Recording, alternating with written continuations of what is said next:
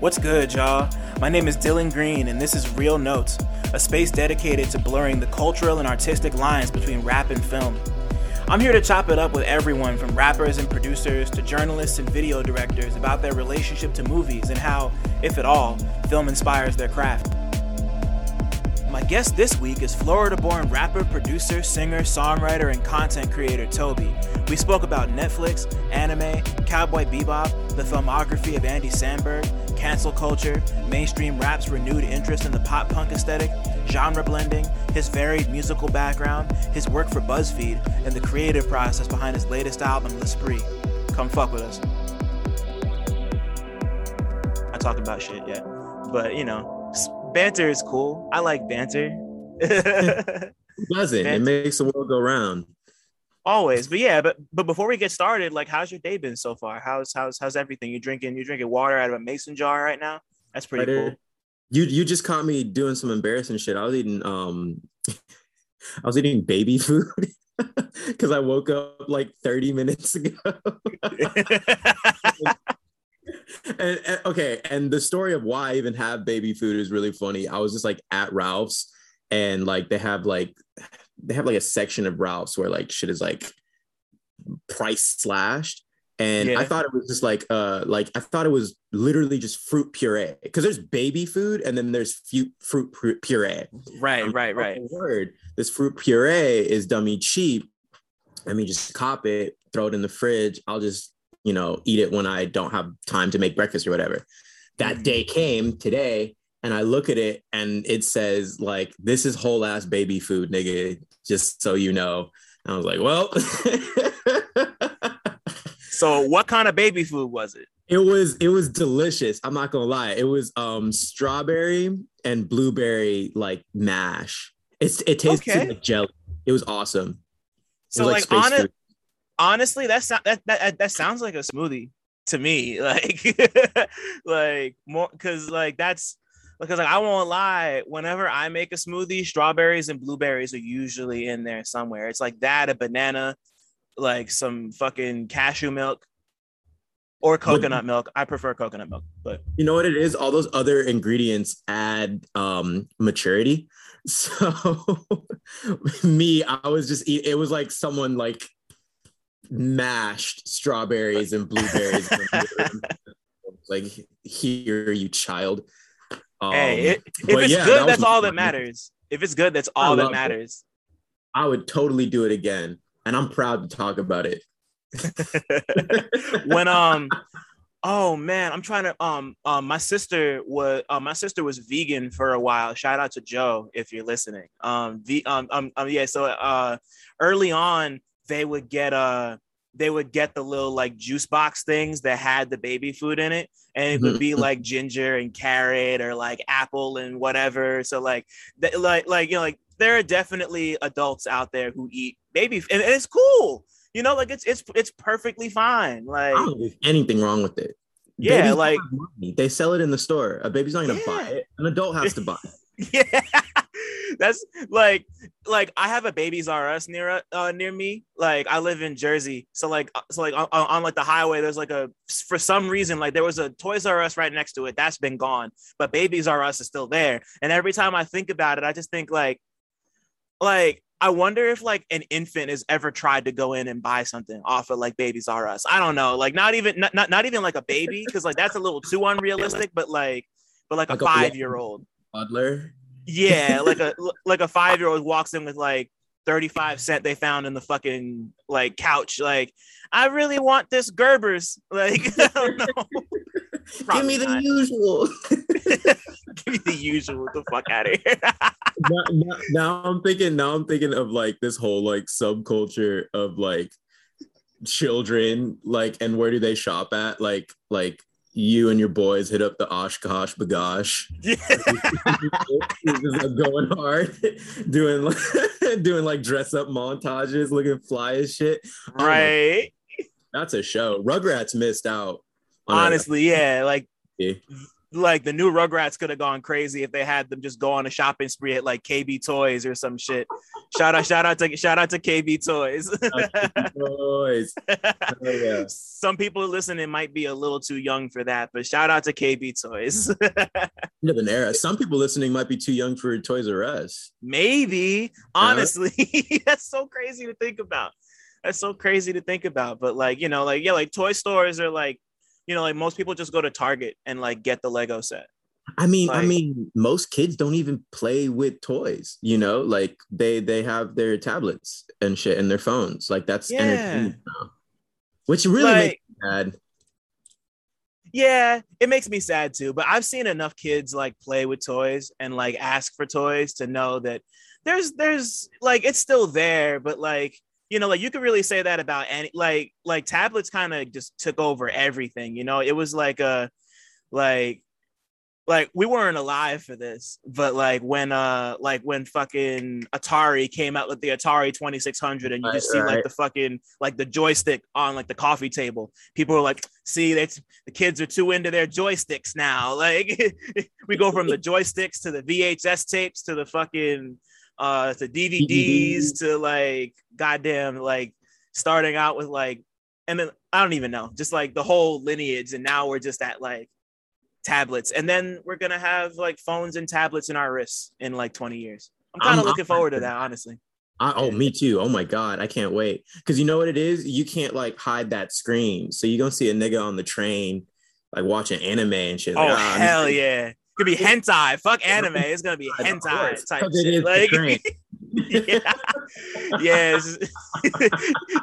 like you you you can't hide the screen, so all you could do is hide your face. Just like you gotta like bundle up and like just like so your eyes are visible. Just like nigga got blue nigga blew all his stacks on the wrist hologram, but he didn't right. buy a phone, so you just full blast hentai.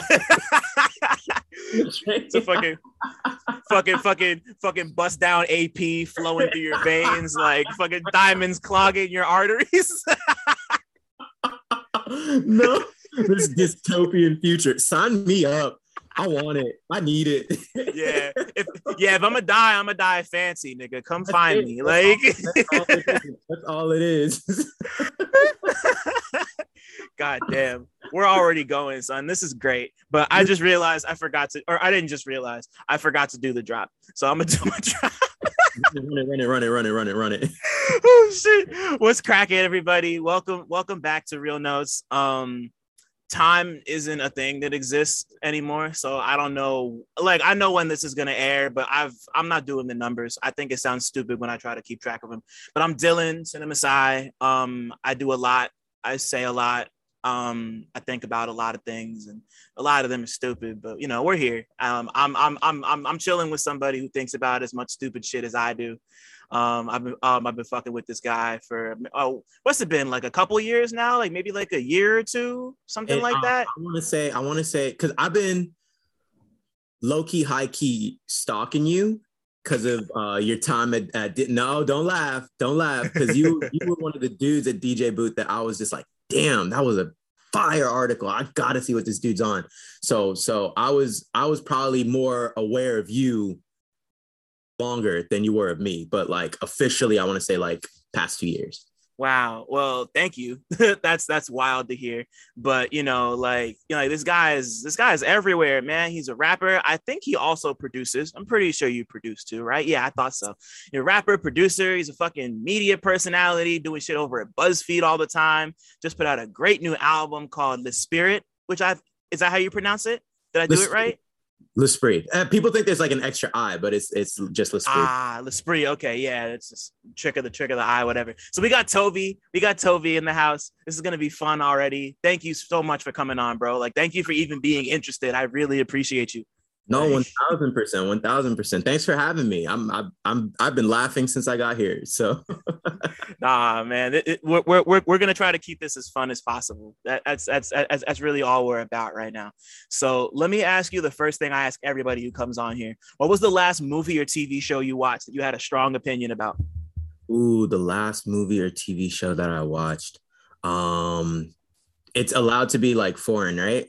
Yeah, whatever. Okay. Baki. on Netflix. Oh, how um I haven't seen it yet. How is it? It's ridiculous. Oh my god, that is one of the funniest animes I've ever seen and it's not a comedy. Like it's supposed to be taken seriously. Um no, but uh cuz they so what they did Netflix adapted like this one arc of the Baki like manga run which has started in the the 80s but now they they're getting into the the sequel to that arc. So the name of the show changed. Now it's like Baki Hanma, Son of the Ogre. Yeah. Man, niggas gonna know I'm a nerd after this. Hell yeah. um, and and basically where it picks up, uh, the main character is just this 18 year old kid uh, who really wants to fight his dad, which I personally resonate with. Like me and my pops are cool, but he's like a man's man, and I've always wanted to like scrap with my dad and we're just cool. Because. Just because. No, you know what it was? It was Hot Rod. Hot Rod was just like, damn, I want to fight my dad. I, w- I want to see if I got it. I don't. But um, anyway, back to Baki. it, it's that. It's the story of, you know, a like-minded nigga who wants to beat his dad up.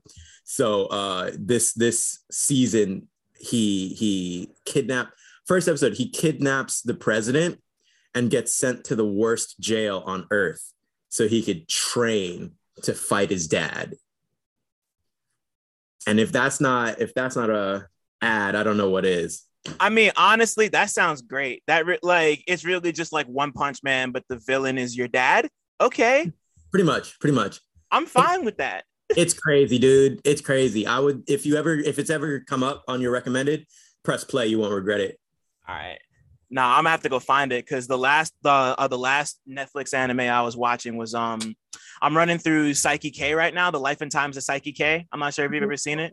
Yeah, it's so funny. Yeah, it's it's like it's not wholesome, but it's just like really like cute, dumb, like high school humor. And it's um for anybody listening who's never watched it, um it's about uh it's about a high school kid with pink hair and these two antennae in his head and he has like the most crazy psychic powers imaginable. He's like he like he's basically a god. Like he like he can he can read people's minds, he can teleport, he can maybe fly and like he and like he can just like will the world to change. Like there's one episode where he like he mentions like like I think he I think he like oh, oh he's also got like super strength and he can like give people powers for some reason. So oh, like one time, so like he'll like give people powers. Like he'll make people be able to like jump really high, and then if somebody like suspects that he might have powers, he'll just like will it into existence that every human has like just enough strength to be able to like jump a building, and it's just like oh that's canon. He's he's like literally changing the canon as he goes along. It's just so it's just like this guy who's like completely apathetic because he's like a god it's basically One Punch Man, but he's like a psychic superhero instead of just like being like the like the most brolic dude on the planet. You know, like it's it's just and he's in high school and it's fun and it's cute and I like it. My homegirl Kelly put me onto that. Shout out to Kelly.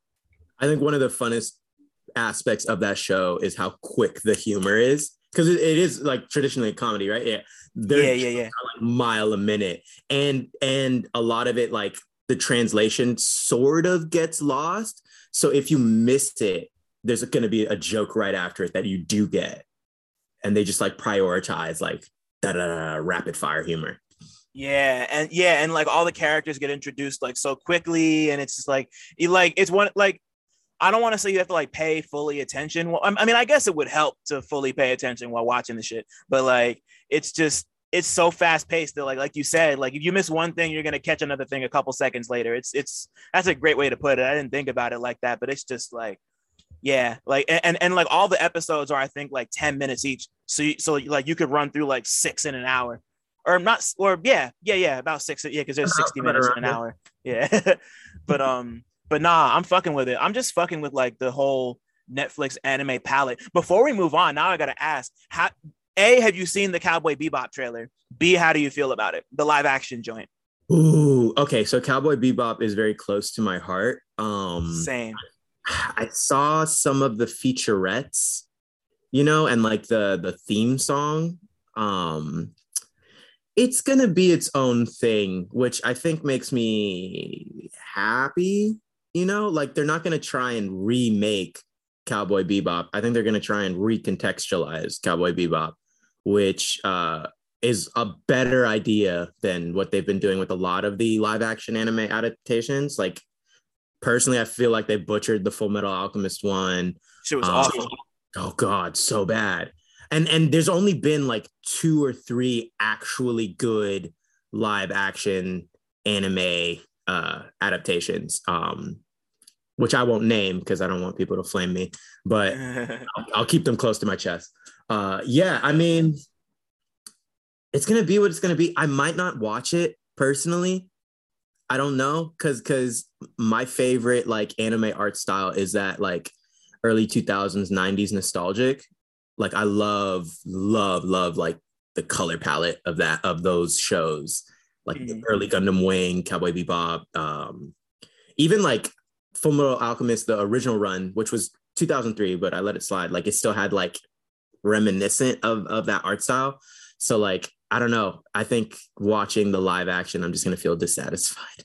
Yeah, I get it. Um, I, you know, like you said, I really appreciate the fact that they're kind of taking it in its own direction because that's like, like if like if you're gonna adapt something that's so iconic and means so much to so many people, and it's like honestly really foundational to a lot of Western audiences relationship with anime. Like I know so many people who like Cowboy Bebop was their first anime ever. Like and, and, and, like it's one of mine. Like maybe not the very first, but it's like one of the first that I was like, wow, this is crazy. So like so like I get that, but I'm also like I watched the trailer. They um, um they put out this like it's called like the Lost Sessions a couple days ago, and like the whole thing it, it's it's like way goofier and like campier and wackier than the whole show the original show was in general like like the, um they're playing around with comic panels and like they're throwing the barriers at each other. So like the screen's always changing and oh like, yeah I saw that. Yeah I saw that. Right. Like oh, oh okay yeah. So like so like I thought like I thought that was a lot of fun. And it seems to me like it also might not be the whole show. They're being weird about like they're doing the Marvel thing where they're playing everything extremely close to the chest. So like nobody really knows what it's going to be about until we get a final trailer or maybe until they drop cuz I think by the time this episode comes out uh yeah, it'll have been out for a couple weeks. But like just know that from the past Toby and I are really interested to see how this turns out. like I'm, I'm or, or, or, maybe, maybe, maybe I'm more interested than he is, but I'm gonna watch from a distance. I'm gonna, I'm gonna, you know, sniper's view this one, and then I'll engage if it gets like hype. That's valid. Bandwagon like that. That's valid, honestly. I yeah, I was talking to a bunch of homies about it a couple days ago, and they all kind of people are skept people are skeptical, but there's also people who are pretty excited. I don't know. I'm just maybe I'm just easy to please. I don't know, but either way, like it's it's just like it's gonna be cool. I'm gonna watch it at some point, and I'm or if not, I'll just go listen to the soundtrack again and just go watch the show because I got the Blu-rays. There you go. There you go. Yeah. It's also on Hulu, so it is on Hulu, and and I think it's coming to Netflix too. Because oh, because why would yeah why wouldn't it be coming to Netflix? Because they're you know Netflix Netflix rules the fucking world. um, so like what um so like let's take it all the way back to the beginning with you. Like what was the what's the first movie experience you can remember having. Like it could be at the theater, your cousin's house, it could be at like the Best Buy, wandering around and stumbling on a TV. Like, what's the first one that comes to mind? I have like I have like weird like flashes of memories of me at the movies. Um I remember seeing Toy Story in theaters. I don't know why. Like like I just have like a memory of me being in a theater chair, really, really young, and Toy Story was playing. I also remember that for Lion King as well. Mm-hmm. It was like a theater experience with Lion King and Toy Story. Um, and I think like my thoughts at the time were weren't like fully formed, you know, like I didn't have like an opinion of what I was seeing. But like as I got older, I I can tell you films that kind of changed me and like made me appreciate movies a lot more that um, was going to be my next question. So yeah, please go for it. I'll roll right into it. Um, I was I was at my cousin's house, and this was back in the day. Uh, we we were just bored. I think we were home alone, and he had Napoleon Dynamite for some reason. Oh wow! I've never seen this movie. I was I was I was pretty young. I I would say I was pretty young, and we popped it in. My cousin is having the worst time watching Napoleon Dynamite with me. And I'm sitting there like, because I'd never seen filmmaking like that. Filmmaking so like almost like disrespectful to form and like story structure and like yeah meaning. it was like it was it was the most like existential movie I've ever seen. Like nothing mattered. Nothing that happens in Napoleon Dynamite matters. There's no yeah, not really. no, not not seriously. Like like the stakes were if they weren't low, they were weird.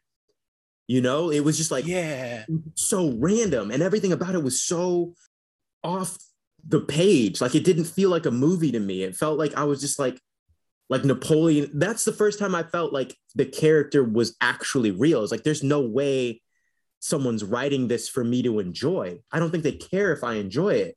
This is I'm just watching Napoleon struggle through high school. Um, but yeah, for whatever reason, that movie super impacted me um and i was just kind of obsessed and i started like looking for like it also like informed my sense of humor too like i was just mm-hmm. like oh man like i love the left field i love the the the the weird uncomfortable awkward silence um when the kid kicks the tots in his yeah this just explode like, like give me some of your tots. why did that happen? Like i thought of it like that sucks. He has to walk around with mashed potatoes in his pocket. Yeah. Bro bro yeah that that movie that movie was that movie was pivotal. And then i've also seen hot rod like a million times as we were talking about that's hilarious. But before we get to Hot Rod, I'm thinking because I haven't seen Napoleon Dynamite since it first came out, but I remember also being kind of obsessed with it at the time. I've been meaning to go back and watch it and see if it fucking holds up. But when I like, I'm thinking about like specific scenes from it now, and like that, a it was kind of like a cultural phenomenon in a way that like you can't really explain. It, it, it's really one of those you had to be there type of shit. So like it's Absolutely. so weak.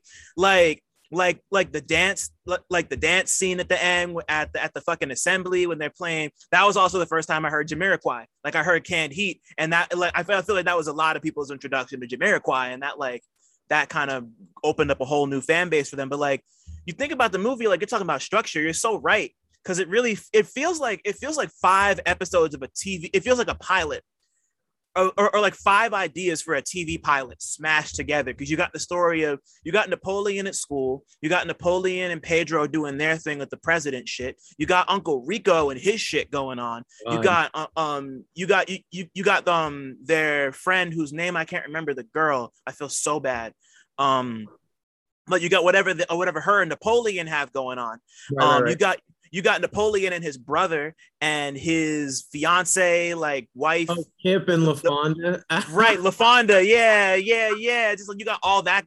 Like, there's just like it, it like it just feels like a bunch of non sequiturs just like smushed together into one thing that just so happens to involve all the same people. And I and like and, and like you're saying that like I'm thinking about it now, and that might have been my first exposure to that type of storytelling too like and and and you know like regardless of how the movie holds up because it's been like almost jesus like almost 20 years like like so um that definitely played a role in like me appreciating that type of humor too because like because like i've been watching um like i've been watching i think you should leave and like oh, i'm so yeah I love that show. Tim Robinson is a, he's Tim Robinson is a fucking genius. Bro. The, the house? Yeah. oh my god. that whole the whole second season is nuts. Like, um, um, because I was a big fan of the first season. I tried to show my girlfriend, um, and they were um, um, are my partner, and they weren't. They, they were like, eh, this is whatever. And then we watched the second season, and they were like, like complete 180 shift. Like we both ran through the whole season in like a day because you know you could do that. And like, and then we found um him and um Sam's um I why am I forgetting his name? Um uh the two of them created Detroiters. So we ran through all of Detroiters on Paramount Plus, and that show's great too. And like they both have the same type of humor. I gotta get because I, I like that actor. Um, I'm blanking on his name too, but it's definitely Sam something. Sam. See, nah, nah. I gotta look it up. I'm not doing Sam Richardson. Yeah, I don't want to do him dirty. Shout out to Sam Richardson. He's fucking hilarious. Um, but yeah, no, Napoleon Dynamite. Like, like, like I said, I de- like, like, like I've been meaning to run it back and see if it holds up. But like, sup- like really weird, like foundational, like iconic movie. It's so strange to think about. Like that was like a huge thing. Like the dance was a big deal. Like the song was a big deal. Like the character was like, and then um, what's his name? What's the actor's name who played him? John Heater, I think, right? It's Jon Heder. It's Jon yeah, Heder. and th- and then he made like two romantic comedies, and then like was and then like it was revealed that he was like a conservative Christian or something, and then he just fell off the face of the earth. Haven't heard from him in a decade. No Yeah. idea what he's doing. Happens. But uh yeah, it does happen. But Hot Rod. Hot Rod is a movie that I like, but I didn't really spend a lot of time with. Like I, I watched it once and was like, this is cool, and then left it behind. So like, what about what what about Hot Rod? What what did it for you with fucking Mr. Rod- Andy Samberg? I'll tell you. I'll tell. Well, uh, one, I'm Andy Samberg's number one fan. Uh, I funny enough, I, I got to be an extra on his set for Bash Brothers. That was on Oh, that. that's fun. That's yeah, cool. yeah. I'm in the scene in the um like parking lot where they're like where he like comes out. I have a funny ass story. Okay, sorry. Tell me. I no, say- tell me. I need to say it. this, put this out into the ether. When we were shooting that scene in the parking lot, um, I'm not gonna throw my friend under the bus because I was not hired to be there. I was just asked to show up as a friend. Um, but when we were shooting that scene in the parking lot, he had his uh, costume change where he comes out and he's like in a flowing robe and it's like, "What is the world?" Blah blah blah blah blah. Um, before the cameras started rolling, they had all of us like extend our hands out to him for like that like motif for that like tableau. And I said, I didn't think he'd hear me, but I said, damn, this nigga looked like Jesus. and, he started up. and they had to like wait to, to, sh- to shoot the scene so he could stop laughing. and I felt bad because I like held up production. But um I I held I hold that moment close to my heart because I could never thought in a million years I would make Andy Samberg laugh. Um, but yeah, biggest Andy Samberg fan. Hot Rod was just like it, it had some of that Napoleon Dynamite uh quirky randomness, but Mhm. but it also had like a lot of like heart. Um, and like it was just like I watched it with my good, good friends, like my best friend. Uh, actually, one of the producers um for the album one of like he's on like four tracks. He's been my best friend for over 10 years. That was our shit. movie. Yeah yeah. We I, like the ties the bonds that we just made over hot rod it, it was down to the like we could quote it. We watched it so many times. Um and and it was just like really like heartwarming but like super super funny i love comedy. I love making people laugh. I love humor.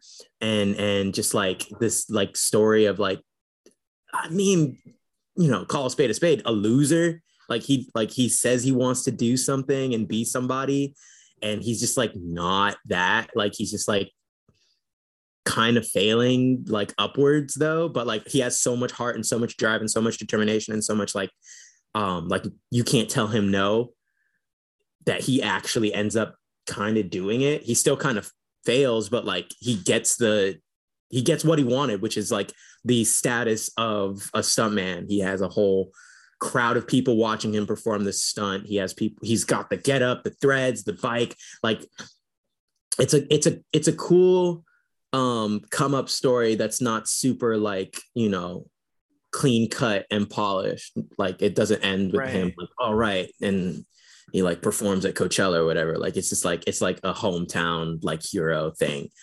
I don't know. I really resonated with that as a especially as an artist because you know that's kind of how a lot of us feel like every fucking day man. Like is it just like am i do am i who i think i am or am i who people are telling me i am? You know the people who Yeah. don't believe that that's gonna happen like wh- who's right here? Um but yeah hot rod primo movie one of my few 10 out of 10s Yeah, that's a fact. Like honestly, like all that stuff you said about the artists and everything, like it's like yeah and i like the movie is a lot of fun too. And i'm also like i'm not a i'm not the hugest andy samberg fan but i like him when he's great. Like i uh, like, like have you seen uh pop star never stop never stopping? Yeah. Yeah. that like like like like I think I feel about pop star the way you feel about hot rod. Like not not not in the sense that I could like quote the whole movie but like that really just like it just hit me like just like the way that he managed to like the way that he managed to like poke so much fun at Justin Bieber, but oh. also oh. like kind of get to the heart of the whole the whole like de- like developmentally arrested fucking like early pop star kid thing. I, I it, it's just it just worked, you know, like and like Andy Samberg is so good at like bridging that gap between these like between these like white developmentally arrested dudes who like fail upward because like that's basically what pop star is too. It, it's, it's it's just in a different context.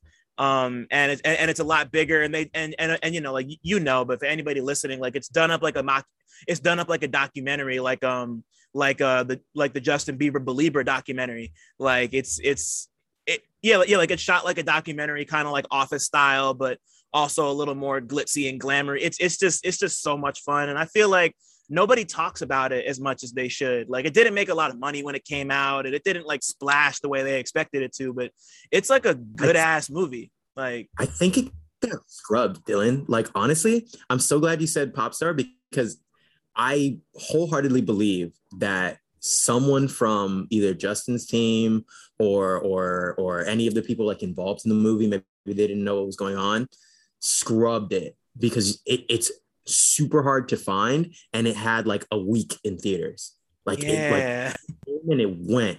And you wouldn't have known if you weren't like kind of up on the the Andy Samberg cinematic universe if you can call it that.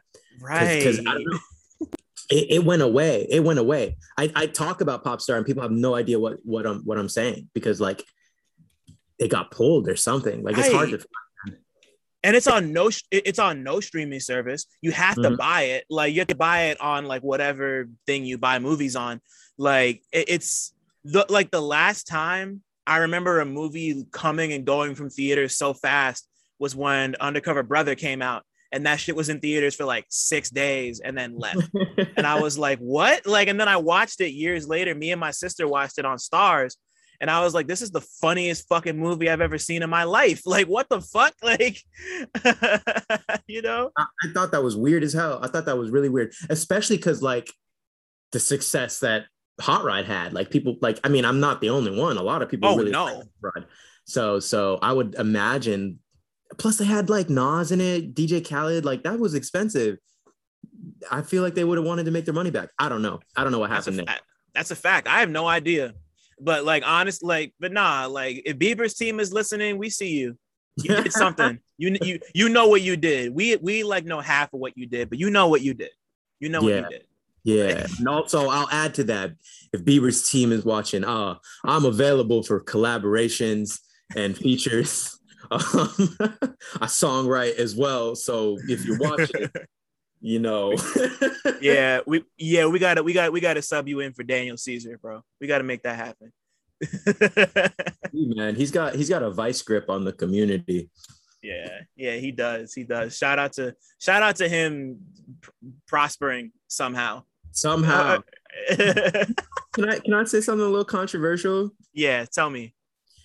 How many times have we seen like a white celebrity say some goofy shit and still cook. Like, are we not allowed a Daniel Caesar? Are we not allowed like one dude who's just like really, really, really misinformed, but like gets to land on his feet? Like, like I don't know. Yeah, I, like I mean, narrative I mean, maybe I'm wrong. I'm, I'm I'm totally open to being wrong. I think what he said was super offensive, and I think what he said was was awful. Um, but I also don't think he killed anybody. Is my thing. So it's like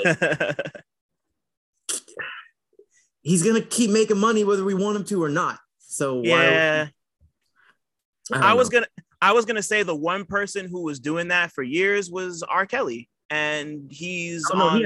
He Yeah, he yeah yeah he's on he's on suicide watch in jail now, where he should be forever. Yeah, like he, he- you know what it was? It should have never been R. Kelly. yeah, ever That's the thing. ever ever ever ever. Why ever. did we give it to him? He was hurting people, like Yeah. Yeah, Right, yeah.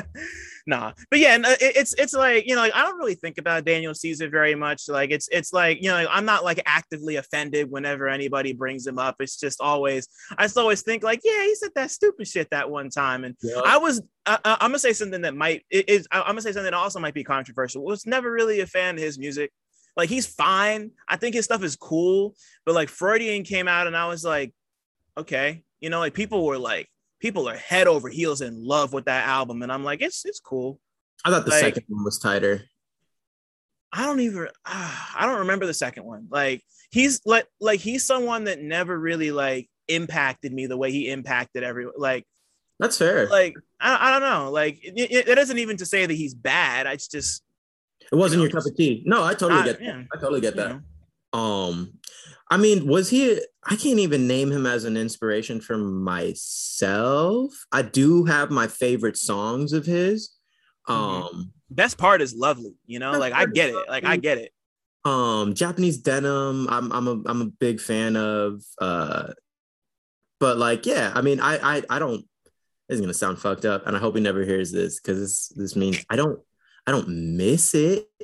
You know, like I'm not like, damn, where's that new Daniel Caesar? Like I'm not like beating myself up over it. Right. Um, so there's that. but you know he's got millions of dollars and tons of fans and people fine. are st- and- people are still getting engaged at his shows like Yeah. that's like a thing that like you remember that like that was a thing that happened like he would play best part and people would propose in the middle of a mosh pit yeah, like imagine proposing to somebody in the middle of a mosh pit that's crazy i mean I, I, that sounds pretty fucking hard i'm not gonna lie but like I feel like whoever I do that with would just be mad at me. It's like you couldn't have picked yeah anywhere else. Will you marry me? So. Flying elbow to the face. Like, nah. and you're on the jumbotron. Yeah. You just, yo, before we move on, real quick. My partner and I went to a fucking haunted house uh, last weekend, and we were coming out and sitting on the thing to go onto the uh, onto the hayride that they usually have at these. So like we're watching people come out of the place we were just at, and uh, there's this couple, and they get chased by the dude with the chainsaw who chases you out, and my man fucking elbowed his fucking girlfriend in the face when he came out. He went whoop.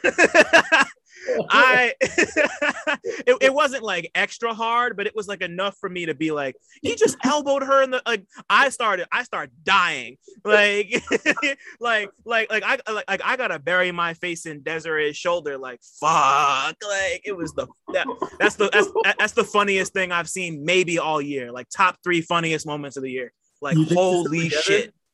What? You think they're still together? Um, probably. I don't know. I mean, like that's, that's like, I mean, if you are, that's real love. Like, if if, if, if you're together, that's like n- nothing's gonna tear you apart. Like, nothing will tear you. We could we could loop this back into the, into a movie. Did you ever see that Will Ferrell flick? I actually talked about it on the uh, Cabbages podcast. Shout, Shout out to Gary. Gary, we love you, baby. um, the, it, I forget the name, but it's Will Ferrell and uh, JLD, Julia Louis Dreyfus. Um, and and they're basically like recreating that one uh, news story about how this dad left his whole family in the middle of an avalanche at a ski resort. Like it was like a video. oh, it's it, it's it's it's a drama, and it came out like last year. I didn't see it, yeah. but because it's a remake of a movie from I think like Sweden or some shit. Yeah, I never yeah, saw it, but yeah, yeah, yeah. I- if it's a remake of a movie, I was horribly misinformed because I thought that shit was real. But um, that movie explores because it's less about that moment. Like that's not even like the climax or anything that happens like in the first like five minutes. That movie explores the after. And if that guy had to deal with anything Will Ferrell had to deal with, man, oh, also the movie is called Downhill, by the way. I heard it was really good, never got to catch it, but yeah, nah, yeah, I know exactly what you mean.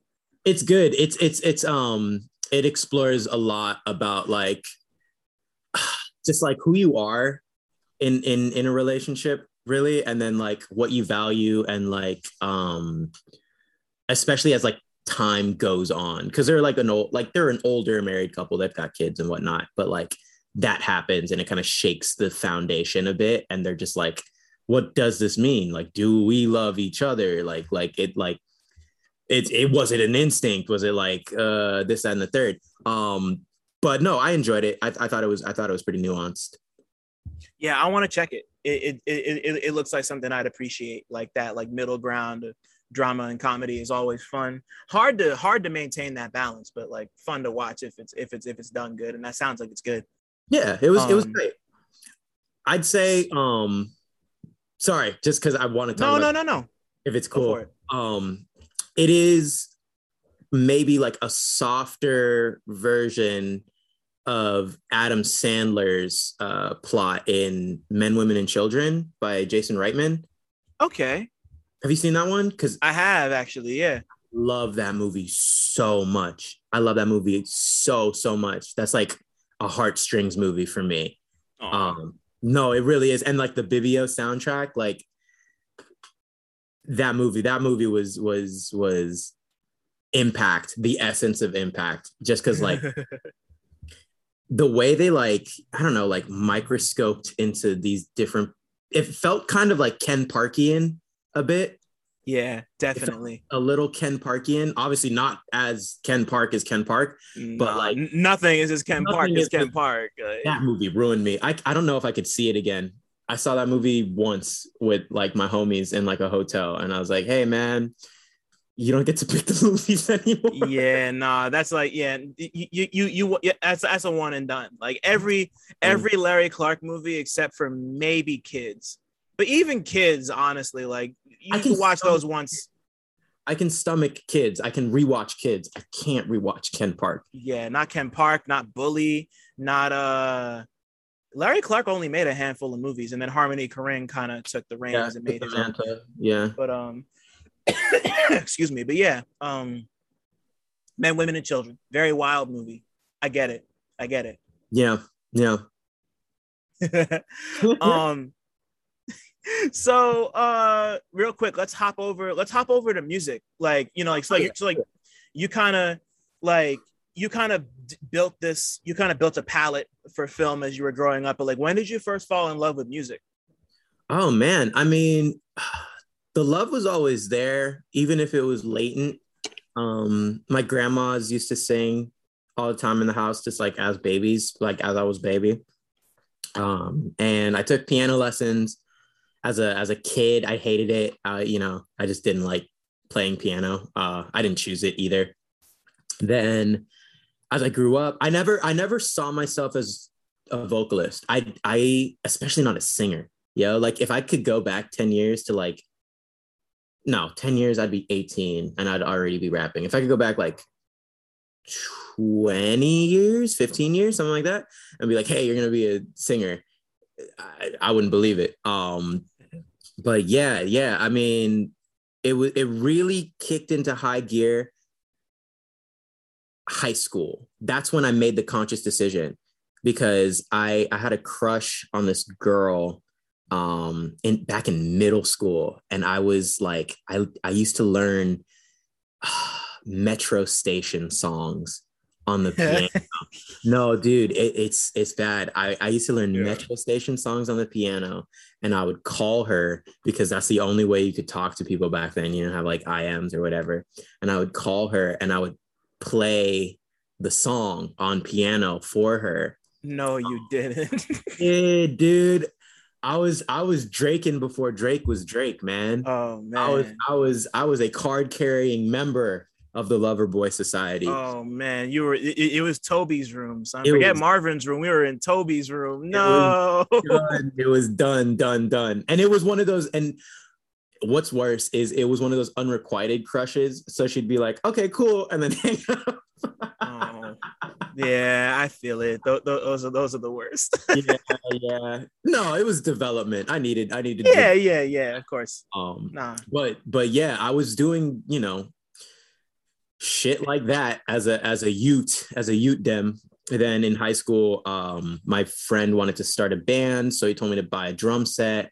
I bought a drum set. He ended up making a band with other people, so I was just there, ass out with my drum set. Damn. I made, I, you know, I made my own band. We played for a bit. We broke up, um, and then I just started rapping. Like, like I think the first thing I did was like write a diss song to some kid at a different school, and we went back and forth. And that's when I discovered, like, oh, like the piano and the drums and like my appreciation for like the English language and like literature and poetry and whatnot. Like, yeah, this makes sense. It's music, rhythm, and rhyme. I, I should just be a rapper. I'll be a rapper. And then I never looked back. Beautiful. Had you been have you been listening to rap before you officially started to do it yourself, or was it a thing that just kind of like happened and you came across it? I had like a four month crash course in hip hop before I picked up the pen. Mm. Um, because and and you can hear it on the album. I was big into alt rock and indie rock. Like I was, Yep. I was jamming out. My favorite band to this day is still the Killers. Oh, good choice. yeah, I like the Killers. too. Love the Killers, and I love the Killers for their for their B sides, not like necessarily their their big songs are obviously like great and well written, but like I love their like album filler material, you know, and and. pff, I listened to that till the cows came home. I uh, loved indie rock, loved alt rock. My dad had had a really interesting sense of music. Um, he was playing like Tears for Fears at home. He was playing he played ABBA a lot. He really liked ABBA. Wow. Yeah, my parents, my parents liked ABBA too. Is it ABBA or ABBA? I don't know how it's pronounced. ABBA. Okay. You know, I say ABBA, but I'm not one thousand. I'm I say ABBA until someone corrects me. Right. Okay. Um, but but yeah, I mean, it was it was just like a lot of, and then obviously like Caribbean music. We played a lot of zouk, uh, compa, because we're Haitian at the crib. So Right. we I was about to ask. Yeah.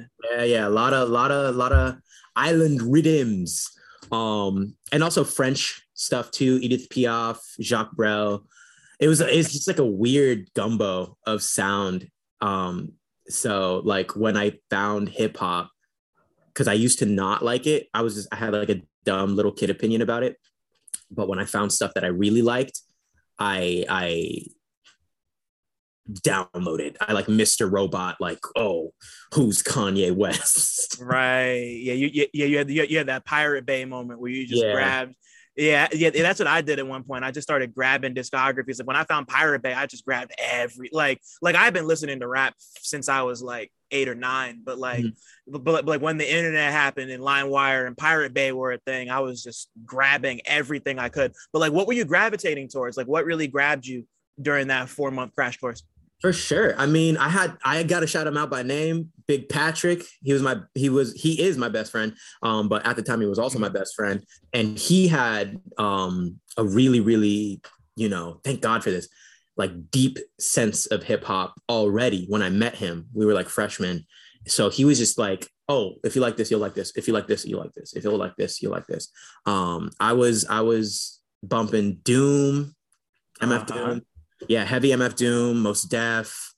Uh I I'm wearing the I'm, I'm, I'm wearing the Doom shirt right now. let's go. I have I have Dr. Doom coffee in my kitchen. Ah, Like crazy. how, like, yeah. RIP to a great. I gotta bro, that shit crushed me. yeah, that me shit too. crushed me. My favorite rapper ever. So sad. So like he made the nigga you're talking to right now. Um, but yeah, MF Doom, Mos Def, uh, Blackalicious, uh, shout out Gift of Gab. Um, Mhm, yeah, yeah. R.I.P. to Gift of Gab too. Like, holy shit. I know, dude. We we getting old. I don't like it. I don't like this time moving forward thing. Uh-uh. Um, and and I mean, basically, basic uh, early Kanye, Jay Z became my favorite my favorite rapper, just as he tends to do. Um, right.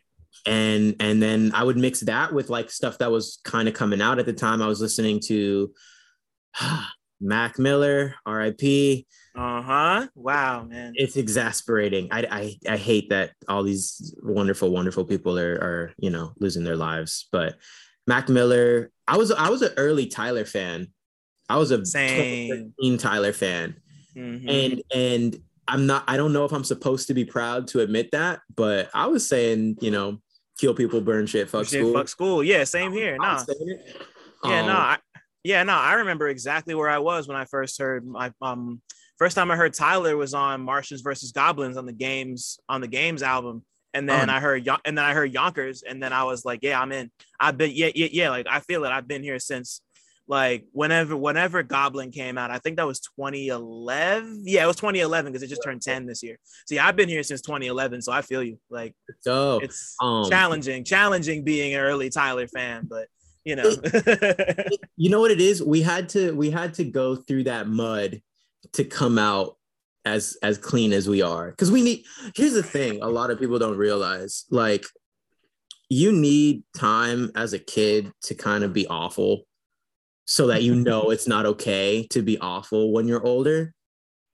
I feel like a lot of people who are like fucking up like for whatever reason they just never they they lack the understanding of ramifications like like consequence that never crosses their mind.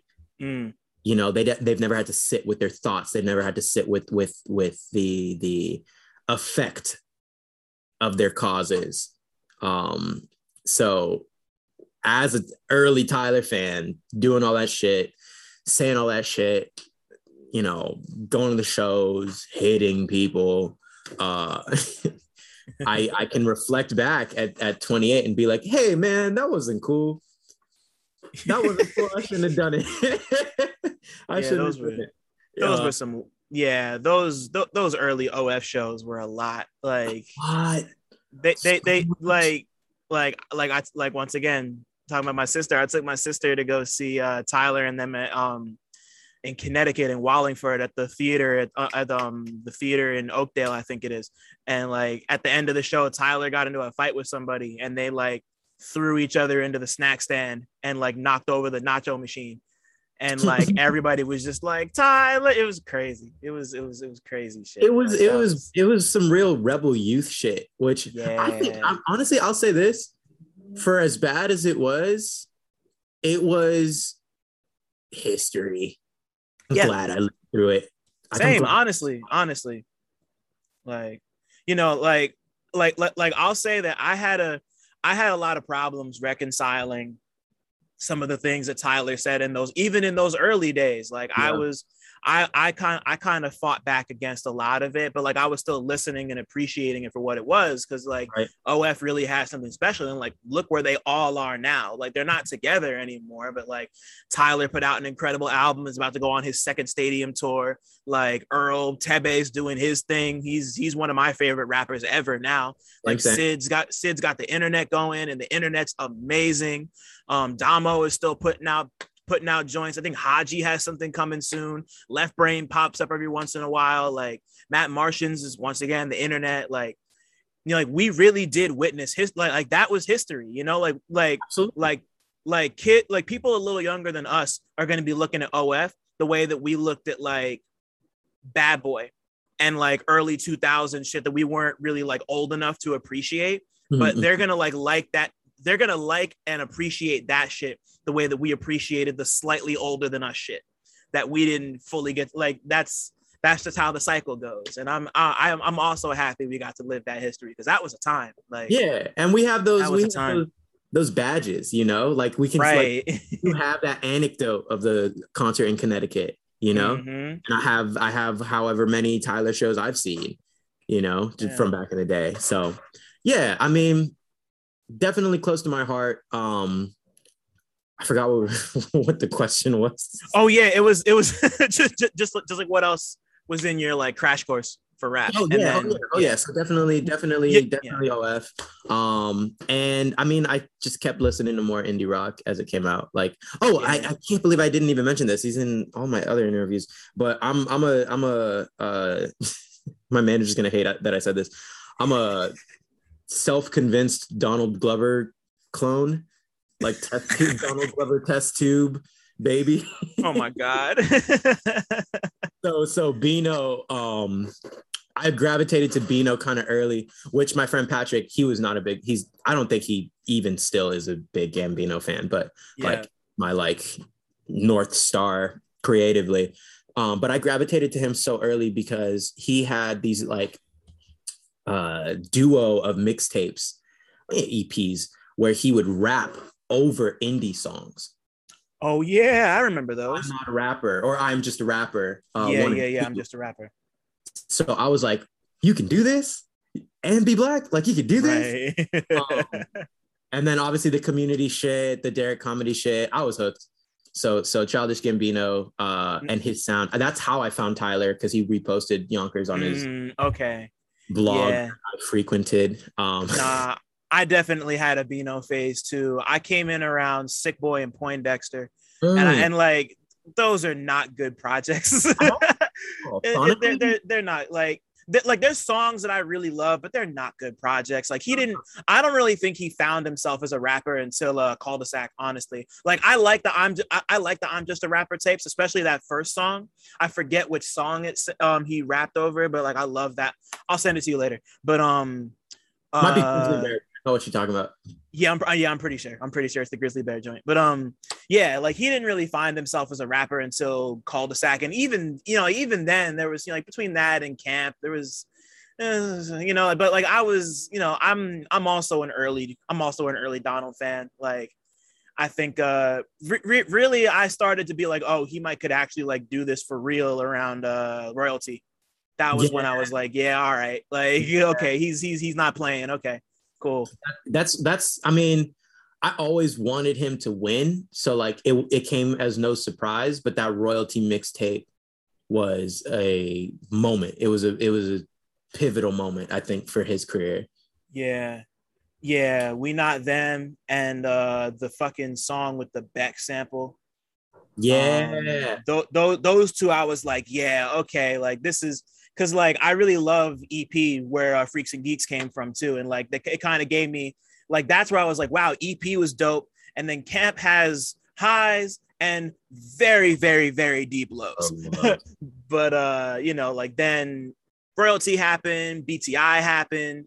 And I was like, yeah, he's, you know, like BTI is one of my favorite albums of all time. I I have a very deep personal connection to that album Likewise. for a lot of reasons. But like, Likewise. yeah, I, but yeah, I get it. Like I get it. I was I was early to that, and you know, like that. Uh, like that's a theme with Tyler and with and with Beano. Like growing pains. You kind of just like you you you you have like you just put some things to the side and just try really hard to acknowledge and to like take in the good, and then you know they flower, and now we're here, and it's like, well, you know, we paid our dues. We, we have those badges, we got those stripes, we paid our dues, and we're here type shit. Like I definitely I definitely appreciate the model though, cause cause it it def it taught me as an artist uh on my early stuff to actually put out my early stuff, like to right. release music and to like drop it however I could. YouTube, SoundCloud, Bandcamp, like like there were avenues. Like I could I could make a Tumblr and just like upload audio to Tumblr, which I did. Um and and and just like it just said because I think back then, even though I liked the songs, I knew they weren't done or good. You know, it didn't sound good. And I was like, oh, okay. I'm, I'm working in a studio somehow by some random stroke of luck. That should be good enough. Let me put it yeah. out. Let me, let me do that. So it's a lot of like gumption and a lot of like like um that drive and determination, that hot rod, like you're not an idiot, keep doing the thing, you yeah. know. So so yeah. yeah. And you know, it goes back to what you were saying before, just about like just like it's like it's just like it takes courage to put stuff out like that and like uh, uh, um, um, um to what you were saying about just like growing and like just like having just like having the courage to make mistakes and figure yourself out. And now you're here and you have a debut album that you're calling your debut album that you're proud of. And like that's you know like that's that takes work you know? Like not everybody is not everybody has the fortune to just be able to like spring from a well like fully formed on some like forge from x-men shit. Like yeah. you know like you, like sometimes sometimes that shit takes 10 years of work you know oh, you know you, you know you know like look at like look at danny brown like danny brown like he didn't pop until he was 30 I, I I reference that all the time now. Like he had projects that were really good, but like people weren't people oh, didn't pay attention until he was yeah, like until he was yeah, like 30, you know. Like, yeah. I mean it, it, it's uh there's no there's no there's no road because no. I talk to a lot of younger artists and and and they ask me like how to do it like I like I even know. Um, but the one thing I, I stress is there is no paved road in this music shit.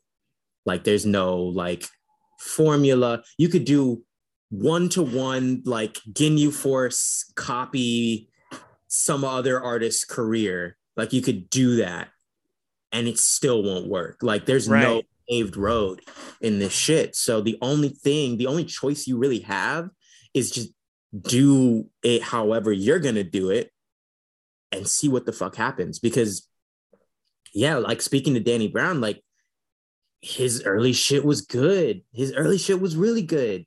And and it wasn't until triple x that it took off. And and like you were saying he was 30 so so just throw the the whole concept of age out and throw the whole concept of like this timer this like artist deadline that people have for yourself. Like just throw it out. Like make the thing and put the thing out and then do it right. again and then do it again and then do it again. Because that's what you're it's not going to change. You're going to get famous and what? You're going to stop making music? No the process is the same. Right.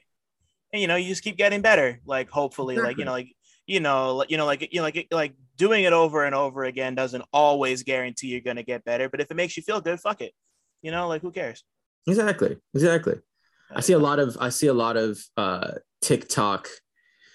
You thought Clubhouse A&Rs were bad.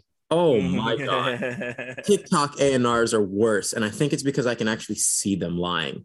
Um, yeah. there's a lot of TikTok A&Rs who are like, "Hey, if you don't have a million followers, just drop singles. Just drop singles. All you got to do is drop singles and then drop singles until you drop another single. And then when you drop that single, then you can drop a single. And it's like, what the hell are you telling these kids, man? And I, I, I, I was, I started commenting on some of them, but I just stopped because it's pointless. But like, can you imagine you're an artist with like a story to tell and you're like, like you need a narrative, you need a concept, you need more than one song to tell this story. And some like dude who has Interscope Records in his bio is telling you to go fuck yourself and just drop yeah. one shake their ass to like that sucks like that really really sucks and it pisses me off because i think it kills creativity it cre- kills imagination and it it um prioritizes the wrong thing yeah you know which is which, which, which is just being visible which yeah. isn't always the best thing you need to do like not know, at all like not at all like it's just about working on the shit until you're done with it, and then when it's done, put it out. You know, you know, you, you, yeah. Yeah. I mean, sorry, what were you gonna say? No, I was just gonna say, like, you know, like, you don't have to be like extra prolific. Like, if any, if anything, like doing that is only gonna water it down to the point where people don't care if it's not done right. Because there are right. plenty of people who are like super prolific and they manage to do all their shit, which is great, but that's not for everybody. Like, it's really, really not. you know, like absolutely. It's, sometimes it's, you just gotta let it boil. Of course. It's statements like that that like make me realize that there are some people who I mean, they're definitely not artists, but they just don't have the any sort of sense of art because if they think we're all just like here trying to like get famous or like trying to to to accomplish fame and success, which maybe some are. I'm yeah. not going to knock them. Maybe some are. And that's um, all good. Like fame is fun. Like, you know, go for it. I'm not going to knock it. Like, hell yeah. I want to go to Paris. Right, right. Like tomorrow, that'd be cool. That'd be dope. But Hell like, yeah. but like, it just makes me realize that they don't understand the innate need to create. Like, they don't understand the cursed muse that some of us carry with us, where we don't have a choice, where we wake up and we're like plagued by thought and and innovation and and and creation. Like, like I like it's kind of dark, but like creation's kind of um poisonous to me a little bit. I love it. It's given me everything I, I have, but like when you can't say no, when you wake up and you and you have like a song theme or like a bar or like a sound that won't leave you alone, like and you or an idea. Yeah, I get it. you have no choice. You have to I put it, it. out. And you have to put it Mhm. out the way you have to put it out. So so when you're telling like when you're telling kids who are struggling with that, maybe they're living at home, they don't have resources, maybe maybe they have dreams, but they don't have like a means, and you're just telling them like, oh, just make singles. Like, let me tell you what's gonna work so you don't waste your time. Trust me. Like yeah. it's gross. It's gross. It's gross. That's Nah. my box moment. nah, I agree a hundred percent.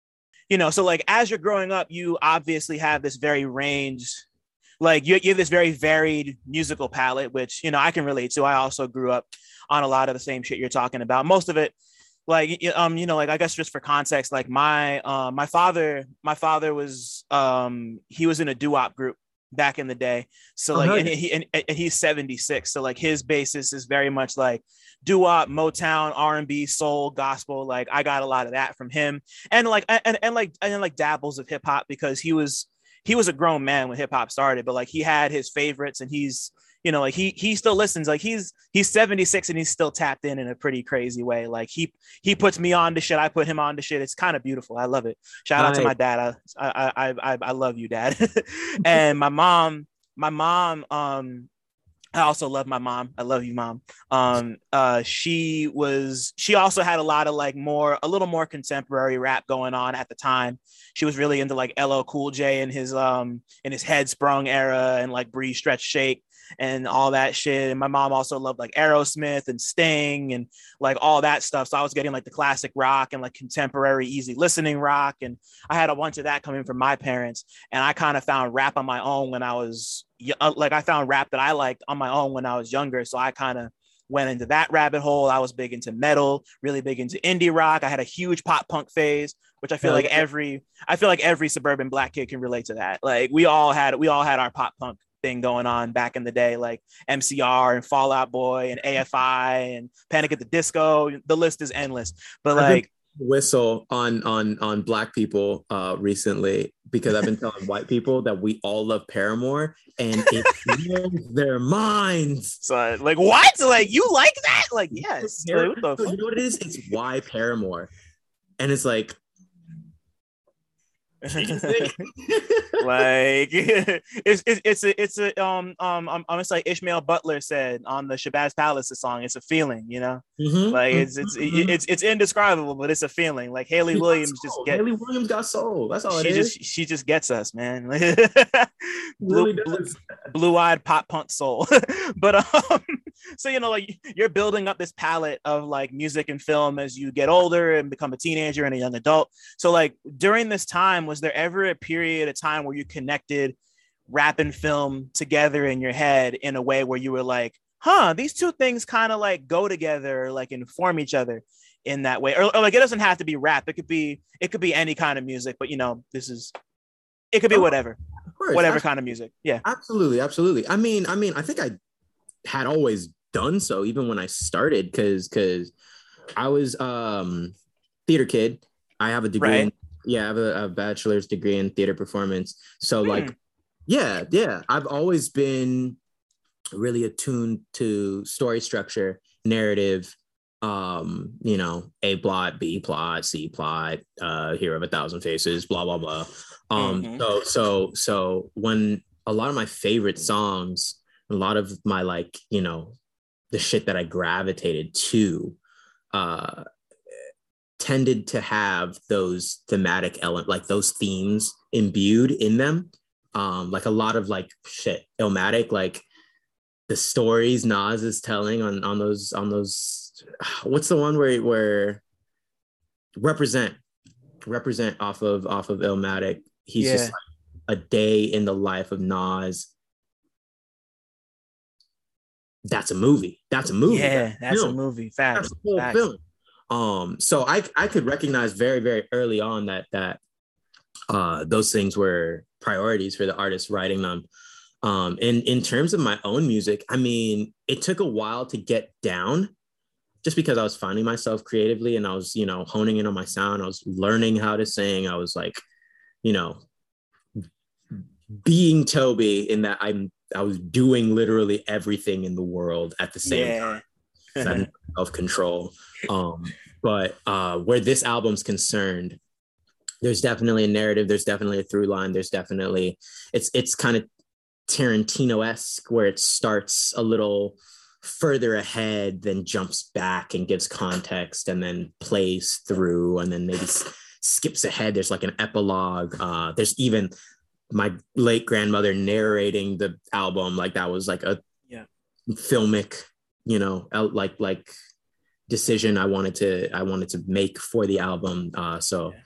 it's it's it's pretty concept. It's pretty it's pretty uh scripted. You you were talking about BTI earlier. That's probably my favorite album in the world. Um and more so than just the music itself but the accompanying screenplay. Yeah I think, I think the choice to drop a screenplay not even like a move like a because he could have shot something he could have shot a short film or something but no, which he, he did yeah, he did. Clapping for the wrong reasons, um, which, uh-huh. which was awesome and pivotal. Um, I love that shit too. I have a funny story about that, but I'll tell you. I'll tell you after because I wanna. I wanna keep it focused. yeah, yeah. He he. The the screenplay. I was so in love with with the story of that screenplay and how like sad it was and funny it was and and and realized it was. And and like the fact that he even decided to do it like knowing that like only a core group of people would really really appreciate something like that like that that like that choice really stuck with me. So so it it kind of made me feel like okay depending on your resources you've got to you've got to keep that in mind and you got to understand that the people who listen to you and the people who love what you're going to do are not always going to be the same, but you have to feed them both. Yeah. Wow. yeah, and that's and that's really hard to do in a way that doesn't feel like super forced or corny cuz I remember, you know, of, of course like we were we were there when BTI came out and the rollout was happening and like just to like to do the little like it like he made it a whole experience there was like a whole multimedia aspect behind it with a website that had the screenplay and then the videos you could play in the middle of the different blocking of the scenes and everything and like it was just it was like i was in college at the time so like it was like i was like about to graduate and that was like it wasn't like a head bust moment or anything like that but it was just really cool to see someone see an idea like that through to the end. Like even if it wasn't perfect like i really love the movie i love the screenplay i love the album and like i wrote about that album in my college uh, uh in my senior thesis. So like it, it was just uh that like that really connected with me too and i think that's a really great example of those two things coming together that's not really you're the i think you're the first person who i think I, oh man, please forgive me if somebody else did this before me, but I think you're you're at the very least one of the first people to mention because the internet as like that filmic experience because that's what that's what it means to me too. So like, yeah, shout out to that. That's that's that's tight. your, your mentions are gonna blow us, Dylan. Yeah. You, I yeah, told you I, two weeks ago. so, so, so, someone's gonna yell at me, and I deserve it. But either way, like fuck it, like it, it's it's it's good shit. The album's almost a decade old, so it's about time to start looking at it with those eyes, anyway. So I'm surprised you know, no one shot it yet. I might just do that myself. Shot what? Like the the screenplay, like actually realize. Oh yeah, yeah. No, yeah, weird? Yeah. It is weird, and like because like there's like little bits and pieces that he shot for the little multimedia thing, like especially like with the boy in the house, and I think there's like one where he winds up just getting shot and killed at the end. Yeah, But, yeah, uh, For the but- video, yeah. Right. Yeah. Yeah. So like nobody, but like nobody just like made the whole thing front to back, or at least we haven't seen it. Maybe somebody did, and it just like exists on a YouTube page somewhere. But like you know, like like yeah. right. But you know, like either way, like fuck it, like like that would be a cool thing for the 10th anniversary if somebody were to just like make the film. That'd be fun. I don't know. Awesome. Um, so okay, so you know, you're getting older and you officially are like, I'm gonna be a rapper, I'm gonna I'm gonna really make a go of this shit. And um, I want to focus on the Toby season projects a little bit because you know, like you know, like especially especially considering the contrast between the tone and uh variety of genres you go for on L'Esprit.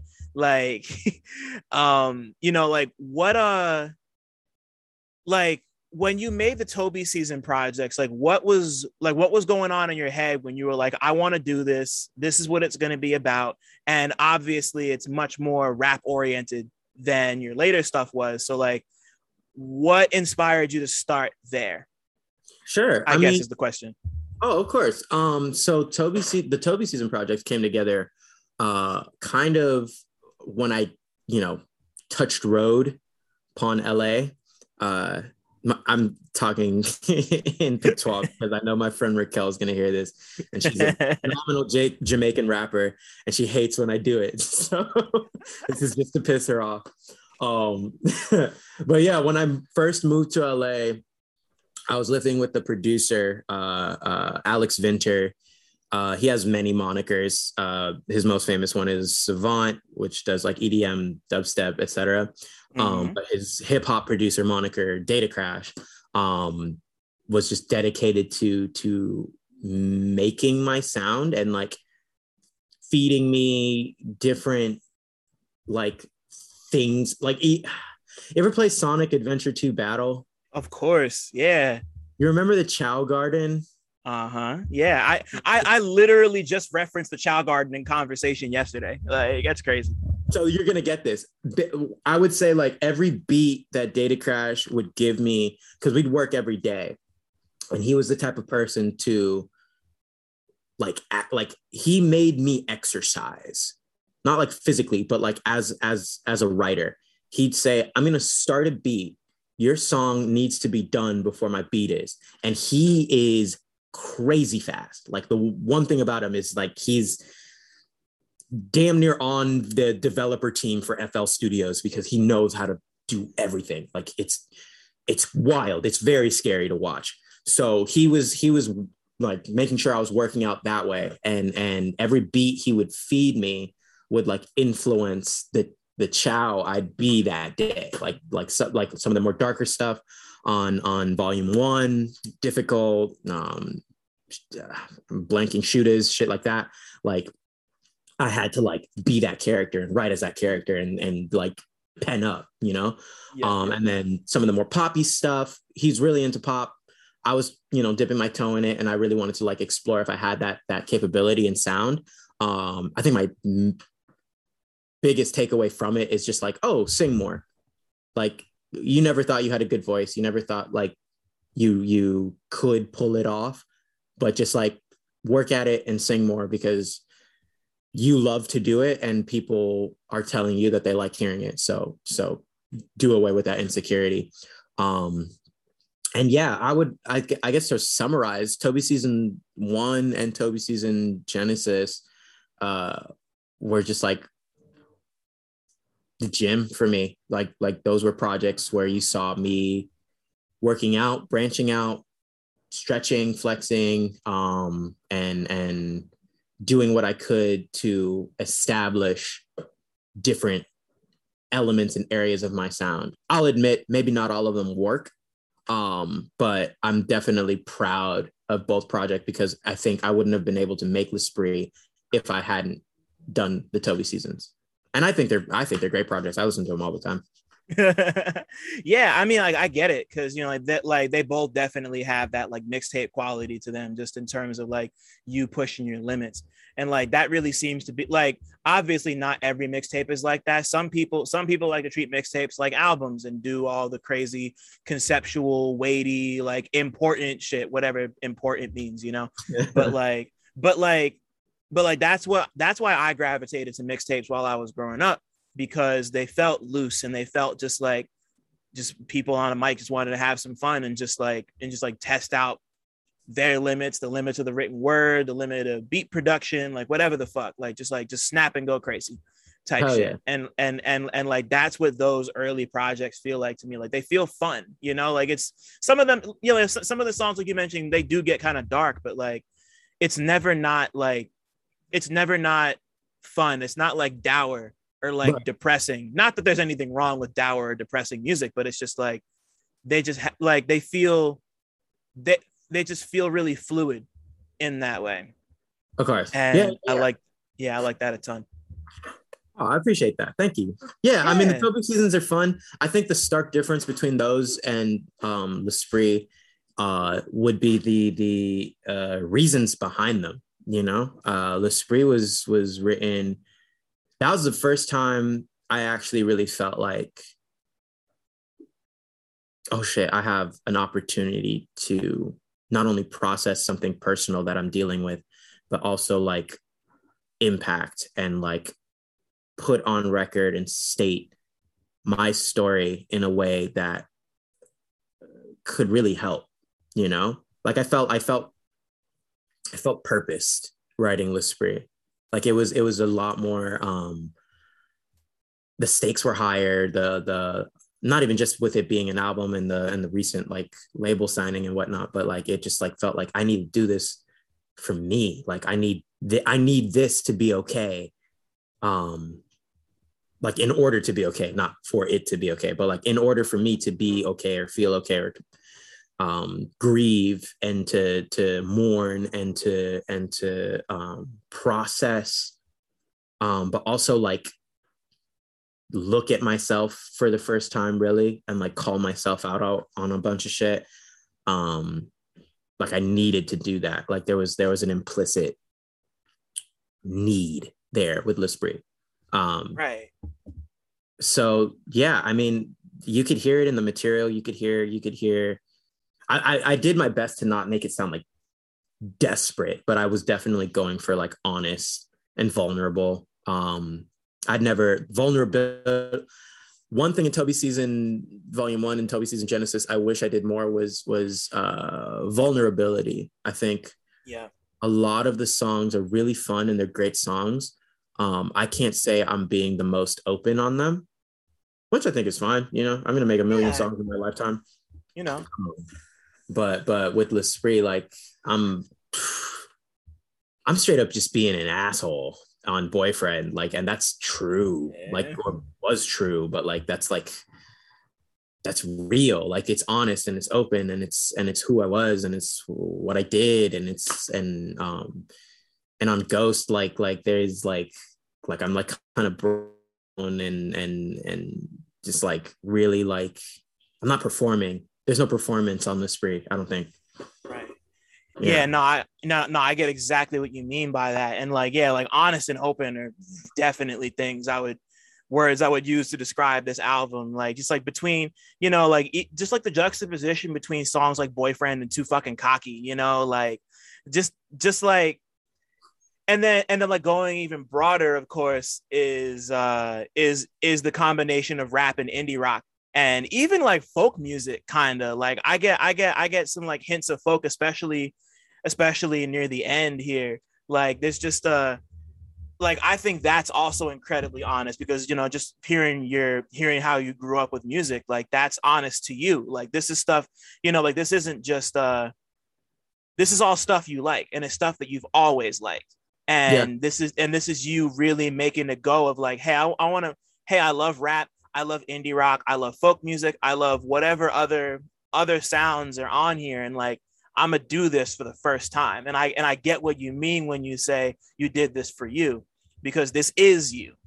You know, like this is this is like a distil like, like all music is a distillation of the people who make it but like this is like the purest like this is me you know like this is like i imagine if i imagine if your 14 15 year old self heard this album and you that you made it regardless of whether or not you sang on it they'd be like wow like i did that shit. Like it's weird that i'm doing this but like that sounds like me. Like yeah cool. I accept that. Maybe you know i i, I don't i don't want to speak for you or your younger self but you wouldn't be wrong. You wouldn't be wrong. Like i'd imagine yeah, yeah like i'd imagine young toby would be proud to hear to hear just how uh how holistic all of this sounds with all these different because like because like so many people like like Trippie Redd is always my favorite example of this. Like he's someone who loves every kind of music ever. Yeah. But none of his projects hold together like like the way like something like this does. Like you can have all these sounds and be varied if you want but it's just like it's just it's just like splashing multicolored paint on a wall. And like that's cool if that's what you're into but like this feels more focused. This th- there's like an intent behind this that feels genuine Thank to you. type you. shit. Like that's you know like that's uh like like and, and like especially especially i um i assume the woman speaking on the interlude is your grandmother. You said that before right? Yes that's correct. Right yeah. And and and, and yeah and yeah i didn't realize she was no longer with us so you know my condolences for that. But like just you know, you know like that like and like that ties everything together and just like it just feels like a it feels like an honest statement of a record especially when you compare it to toby season the toby season projects. Like this is just like this is you. And that's dope you know? Like it's always dope to see people kind of just give themselves to the art in that way. So yeah i am that's that's really really nice dylan. Those words so much. I uh, i can't i can't tell you how much i appreciate it. Um but but yeah i mean i i think setting out the one thing i wanted to do or the one thing i kept saying in a lot of the sessions to my engineers and stuff because thank god bless them for trusting any of my weird ass ideas. God bless them. But the one thing i kept saying was like I want to see somebody else try and make this. like honestly, like I want to see somebody else do like a a Weird Al, you know, to the T recreation of this album because it's it's. I'm not saying I'm the only one who could have done it, but I kind of, to my knowledge, am the only one who did a little bit. Um, way like with with all of the different ingredients and and and and very specific choices. Um but i think again that just that that came from the intent. Like it, it all of my choices all of my decisions were informed by the very strong like purpose that i had going in. And and that's why that's why it came out the way it did. Right. Yeah. And you know like that really that really comes through. And it feels like he like, like once again hearing your story and seeing and and, and like kind of inputting the story into into like my initial reception of the joint was like it's really interesting that you kind of put this out at a time where rap is kind of having this relationship with pop punk and indie rock that like like uh, like like like the relationship has been a thing for at least you know 15 maybe even 20 years at this point. But like it's like the pendulum has kind of swung back in that direction. And you know this like we said this is something that you've always these are two things you've always loved in this way. And is like i guess i was just wondering like how does it feel to put out this album at this particular time where people are kind of clamoring for something like this. Like I know it wasn't in like I'm not sure if it was intentional or not, but it's just like interesting to see it's just interesting to see time line up like that. So like how does it feel to have a project out at a moment like this when people are looking for stuff like this? Well, I mean, I feel like the answer is going to be the same as how does it feel to have an album out period. Um it's it's it's it's weird. I'm still getting used to it, but it's dope. It's it's really really cool, and and uh, I think the welcoming that the album's gotten has been really reassuring, you know? I think you're right. I think if I tried to execute something like this, uh, maybe like a SoundCloud generation ago, it might not have it might not have hit, it might not have worked, or or if it did, it would have worked much later now when I would be on some totally different shit.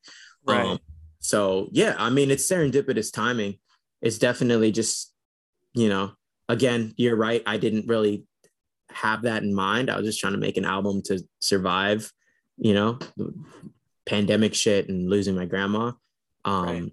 But I think it. I got lucky. I got lucky that that it came out in a time where people are a lot more open to uh, genre blending and and variety.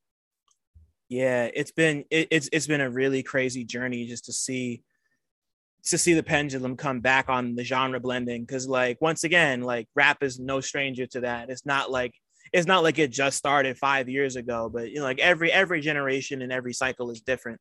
So like you know like like especially in a world where like young thug could put out an album like punk and the shit is like not punk at all like not even a little. But you know that that that also might be the point. I have no idea. I don't want to read too much into it. I like the album. But like just uh this is just like a really interesting time for rap music right now. Just like people are feeling like like both at the lower or not lower, but like at like like just uh, uh, at every every point of the spectrum of rap right now, people are feeling more willing and more open to experiment and more open to just hear different stuff from different people. And it's just cool to see it's cool to see someone who really came up in all this stuff kind of find a place in that. And I guess like the very last question I have for you, like like about L'Esprit in particular, is like, you know, you know, you've been dropping tapes and singles for years, and this is a very personal statement for you, like this this this album in particular. So, like, what do you feel that L'Esprit says about Toby the artist that all your previous projects haven't? I think L'Esprit encapsulates Toby for the first time as a human being and not just a character. I think it it it was definitely a funnel for a real person's pain and self-reflection and hope. Um, and I think it ultimately designs itself to to be a sort of beacon for others who have a tendency to be really down on themselves. I think I think if anything, and I've made it super difficult putting so much of it in French, but if anything, uh, I I hope someone listens to what I'm saying, but also listens to what my grandma is saying and and using those two um albeit conflicting i'll call it i'll uh juxtapositional voices yeah. and arriving at the conclusion that damn like no matter how low it how bad it gets or how low i sink like i have the opportunity to redeem myself there is redemption at the end of the at the end of the tunnel there is there is there's a way I can wake up and maybe I don't love myself that day, but at the very least, I won't hate it. And if I don't hate it, then there's a chance that I might love it, you know? Yeah. You know, that's that's the most important thing about all of this. And I think uh I think that's to happen, you know? Like it like like at this point it has to. And you know, there's music is music is just such a music is such a connective like i feel like music and film i feel like a big part of the reason why i'm even made this podcast in the first place isn't even just because of my personal relationship to these two things but because i feel like music and film and literature to a different extent are like they're the most like connective forces on the planet. Like it's so easy to find yourself or to find a similar emotional bearing or to find like just some sort of connectivity in them because we we give ourselves so fully to the experience of experiencing something like that from front to back or even on shuffle you know? Like and i think l'esprit is emblematic of what i appreciate so much about that process you know? And if i'm feeling that i'm sure somebody else does too. Here's hope. shit like yeah. you know? That got that got that got really deep for a second. I just felt the energy shift over here. That was wild. You remember um, when we um, about OshKosh B'gosh yeah. But you, you know what? You know what? I just remembered i do have one more question for you. So um you know like you know uh, like i want to um i want to know more about your relationship and history working with buzzfeed and just like doing like on camera media personality stuff. So real quick yeah real quick talk to me about that. Sure sure. I'll recap it. Um i mean it was one of those things like i, I kind of landed into when i moved to la i found like casting calls on facebook for videos they were shooting. Um i think the first one i went in for was like this like text based dating reality show game where like this girl was in a room and she was in a group chat with like me and nine other dudes. And uh, she had to like pick who she wanted to go on a date with i was i got i was like removed near immediately because my goofy i remember the question i lost on she was like oh would you rather have a bunch of money or the love of your life and i was like Shorty, why not both? And she was like, Nope.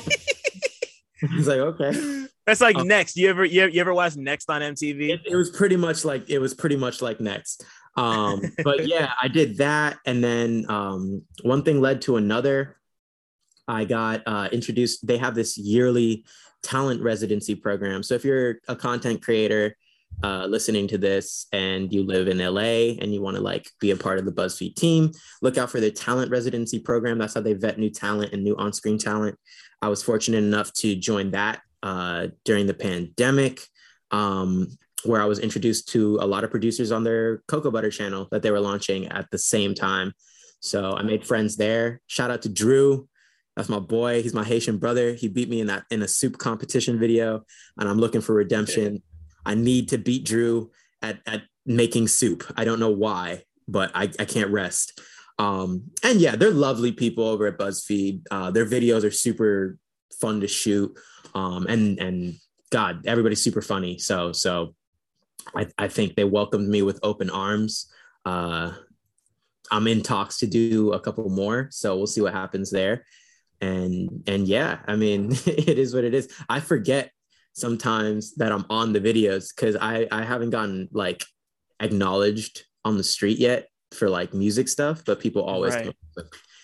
You're the soup guy, you're the guy, you're the BuzzFeed guy with the date thing. Yeah. Right. um, that's hilarious. I love that. And um, yeah, that soup video was crazy. I know exactly which one you're talking about. You got it. You, you, you, you, got yeah, bro, you got you got it. You got to you got to come back. And you got to come back and make some sort of like you got to come back and make some sort of like really thick, spicy gumbo or some shit. I yeah, don't know. Not my I, proudest I, moment. Not my proudest moment at all. It's okay. You know, like that's why pencils have erasers, and that's why pencils can write. I, I, I don't know. I, I it, it sounded cooler in my head, but you're gonna do it. I got faith in you. You're gonna you're gonna crush it. um. So no, I actually just thought of something else since we're talking about this, like the whole um you being recognized for the BuzzFeed stuff and not the music stuff. Like, is that you know like since you had already been making music for quite some time before that happened, like you know like as as a creative who dabbles in multiple mediums, like is there like is there anything that you learned about yourself or you kind of like picked up from music that you brought to your to um your work over at BuzzFeed? And is there anything is there anything that you kind of picked up at BuzzFeed that you then brought over to music when you were making your later stuff and the album like do those two things kind of interconnect at all? Oh well yeah i mean i mean it's i think zach fox is is the perfect example of if you're a funny dude you can make rap. That's all you need. Like yeah. if you have a sense of humor and timing, you can make good rap. Like and and and that goes for for acting and and being a personality across the spectrum of music. It's not it's not all that different, you know. They inform each other. Um, um, talking to you now, like I, I, I'm I'm not the BuzzFeed guy. Like I, I'm not saying that's a character persona, but I'm highlighting, you know, bubblier or you know, more friendly aspects of my person so that you know the video comes out good. Um, and that's what right. you got to do with music too. Sometimes you write in character. Sometimes you got to, you know, use emotional memory, which is an acting thing, um, mm-hmm. to draw on something that happened that you're trying to process or like explain. Like the, the creativity blends more than I think a lot of people uh, realize. So it I, it feels very natural. As long as it feels natural, um, it's gonna it's gonna come out good. Right, and you know, and you know, like as long you know, like as long as you could, uh, as long as you could rap about stuff being as ugly as Ed Sheeran on an Alchemist beat, that's really all that matters at the end of the day. You did that. You know, you like, go, Zach. Yeah. shout, shout out to Zach Fox. I love that album. Shut the fuck up if you're talking to me. Crazy. So good. Bane, bro. Bane. You know? Yeah, like yeah, Bane is like Bane is such a good song. Like, I don't know, man. I'm I'm, I'm just I'm just like he's like he's just he just has it. Like, I don't know if he's actually gonna take it serious, but like he's a great example. What? I hope he does. I yeah, I hope he does too. I hope he. I want him to tour. Like, I want him to like come to like, because people will show up. You know, like I was, I was just thinking, like, you know, like if he were to announce a tour tomorrow, the shit would sell out in like an hour. Like it, would be, it'd be, it'd be so fast. But um, but nah, like that's what Real Notes is all about. You know, like, like, and I and like it's great that you brought all of that up because, you know, like you know, like acting and doing music and like all of those things they really do blend together so much like you know like i also grew up or, or, I didn't grow up in the theater, but like you know, I was a theater kid for a little while at, at a time too. I did acting and um, all that good shit. So like I also see like that connection means a lot to me because those two things were not only such big parts of my life, but like I've seen them interact. I've seen them interact when I was a kid. I see them interact now. I see that in you. I see that in people like Zach. I really just see that in like pretty much anybody. Like, like, you know, like you, you're around it enough and you just, you can start to pick it out and just like notice how things mix. It's just like, it's the, it's the whole experience thing. Like if you experience it, like, like if you do something enough, even if you don't get better, you, you, you'll at least hopefully have a better understanding of how the shit works, you know? That's and and I think and I think that comes through in people who have that same understanding. And you know, you you clearly got it. So you you've been showering me with compliments and i can't thank you enough. No man this is this is like it's it's it's it's really no problem. This this is why you're here you know? Like i'm i, I try i try not to bring people on that i don't like you know? So like if i if i bring people on i'm a, i'm a, i'm a gas them up as much as i can. That's just that's just what i do you know? And like toby i can't thank you enough. Like this was you know like we've been we, we've been talking for almost two hours and it feels like it's been 20 minutes. You know like we just covered so much ground and like this was this was a real pleasure. Like not that i didn't expect it to be but like this was just this is just dope. Like thank you bro for real. Thank you man. I i again like i i definitely wanted to have this first meet for a minute. I'm so glad you had me on and i'm so glad we got to put it together. Um i had a great time man. You're awesome to talk to you for real. Thank you uh, I do what I can, you know. I, I, I just I just I just talk a lot. Like that's that that's that's my thing. And if anybody gets anything from that, that's you know, that's more than I could ever ask for. So thank you. Like of course. Thanks for listening. Shout out to y'all for making it this far. And shout out to all the black people listening too, because y'all really impeccable. Don't forget to like, subscribe, and tell a friend to come through next time. One.